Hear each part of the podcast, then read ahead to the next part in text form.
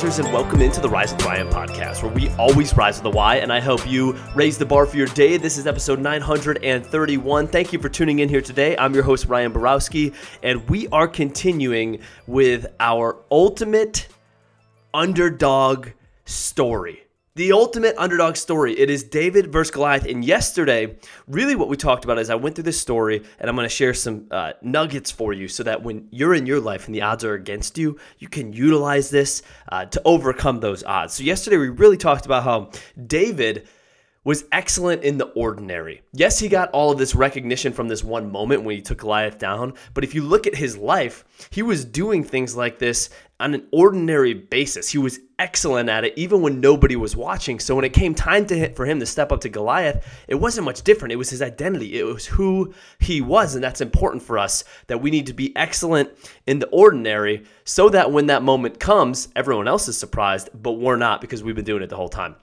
The next thing is this he was mission minded. Mission minded, meaning he didn't have a leadership title. In fact, uh, Saul, who led the army, said, You're not able to go against the Philistines and fight.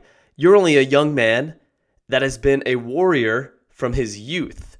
You don't, you're not qualified, right? This Is what he said. You're not qualified.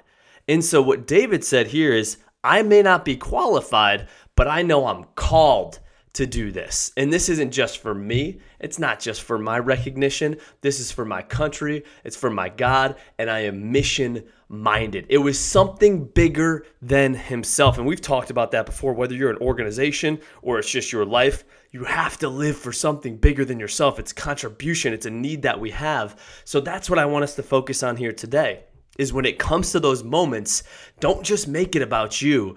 What can you fight for that is bigger than you? A bigger purpose, something that will pull you into that. And what's interesting is when you are called in that way, then you become qualified. Saul had this backwards. Saul says, No, you got to be qualified first, and then you can go. And what David said is, No, I am called first, and watch as I follow this mission. You'll see me get qualified. And sometimes we get paralyzed because we feel like we need to have everything in order before we move forward. And I hope this is encouraging to some of you who are looking to step outside your comfort zone to know you just need to move forward to that calling and you will get qualified if that calling is the right calling for you. So that's our second tip here today when it comes to the ultimate underdog story. I hope this has inspired you, encourages you to push forward against all odds. You've got this. Rise up.